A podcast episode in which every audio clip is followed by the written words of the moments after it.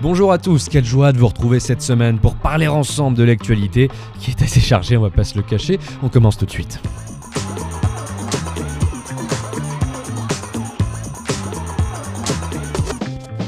Je vois les Algériens, les Marocains, les Tunisiens, La France tape du poing sur la table face au Maghreb en annonçant mardi la réduction du nombre de visas accordés, donnant donc des gages à la droite et à l'extrême droite sur l'immigration à moins de 7 mois de la présidentielle. L'octroi de visas sera donc durci d'ici quelques semaines pour les ressortissants du Maroc, de l'Algérie et de la Tunisie, pays qui refusent de délivrer des laissés-passer consulaires, a annoncé le porte-parole du gouvernement Gabriel Attal sur Europe 1. Il y a eu un dialogue, ensuite il y a eu des menaces, et aujourd'hui on met cette menace à exécution. C'est une décision drastique, c'est une décision inédite, mais c'est une décision qui est nécessaire, qui est rendue nécessaire par le fait que ces pays n'acceptent pas de reprendre des ressortissants que nous ne souhaitons pas et que nous ne pouvons pas euh, garder en France.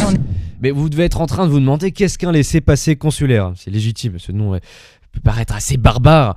Eh bien, c'est un justificatif de votre pays d'origine qui est nécessaire en cas d'absence de vos papiers d'identité lorsque vous arrivez dans un nouveau pays afin de pouvoir régulariser votre situation et ne pas être expulsé finalement. Décision défendue depuis plus d'un an selon le porte-parole du gouvernement et pourtant critiquée par l'opposition. Décision qui risque de faire du bruit à l'aube de tensions entre Paris et le Maghreb. Puisque vous partez en voyage, Puisque nous nous quittons ce soir. Ça y est, Angela Merkel, la chancelière allemande, quittera ses fonctions après 16 ans au pouvoir. Elle les quittera dès lors qu'un gouvernement issu des élections de dimanche dernier sera formé.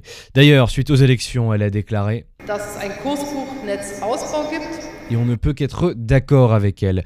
Les élections fédérales allemandes ont donc mené à la première place le Parti social-démocrate allemand, le SPD, que l'on pourrait situer autour du Parti socialiste français.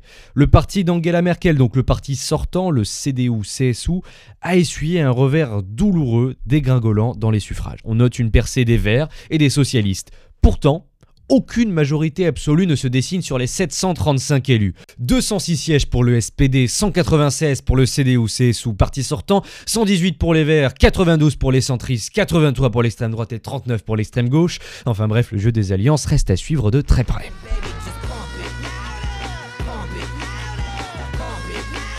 Pour la fin de cet épisode, j'avais envie de vous emmener en voyage. Et c'est ce qu'on va faire d'ailleurs. Je vous emmène un peu partout, si vous le voulez bien. À Lagos, à Londres, à Los Angeles, à New York, à Paris, à Rio, à Séoul, ou même à Sydney, tiens, tant qu'on y est. Enfin bref, on va parler du Global Citizen Live qui a eu lieu samedi dernier. 24 heures de concerts en direct dans le monde entier pour lutter contre la pauvreté et le dérèglement climatique. Ça nous ferait presque penser au Live Aid à l'époque. En direct des six continents, des dizaines d'artistes se sont réunis pour chanter.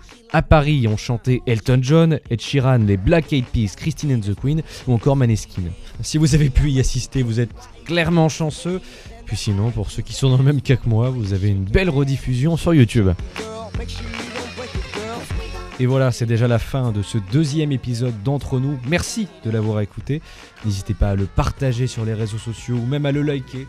Et n'hésitez pas à me suivre sur Instagram, sur Twitter aussi, Raphaël VND. À la semaine prochaine.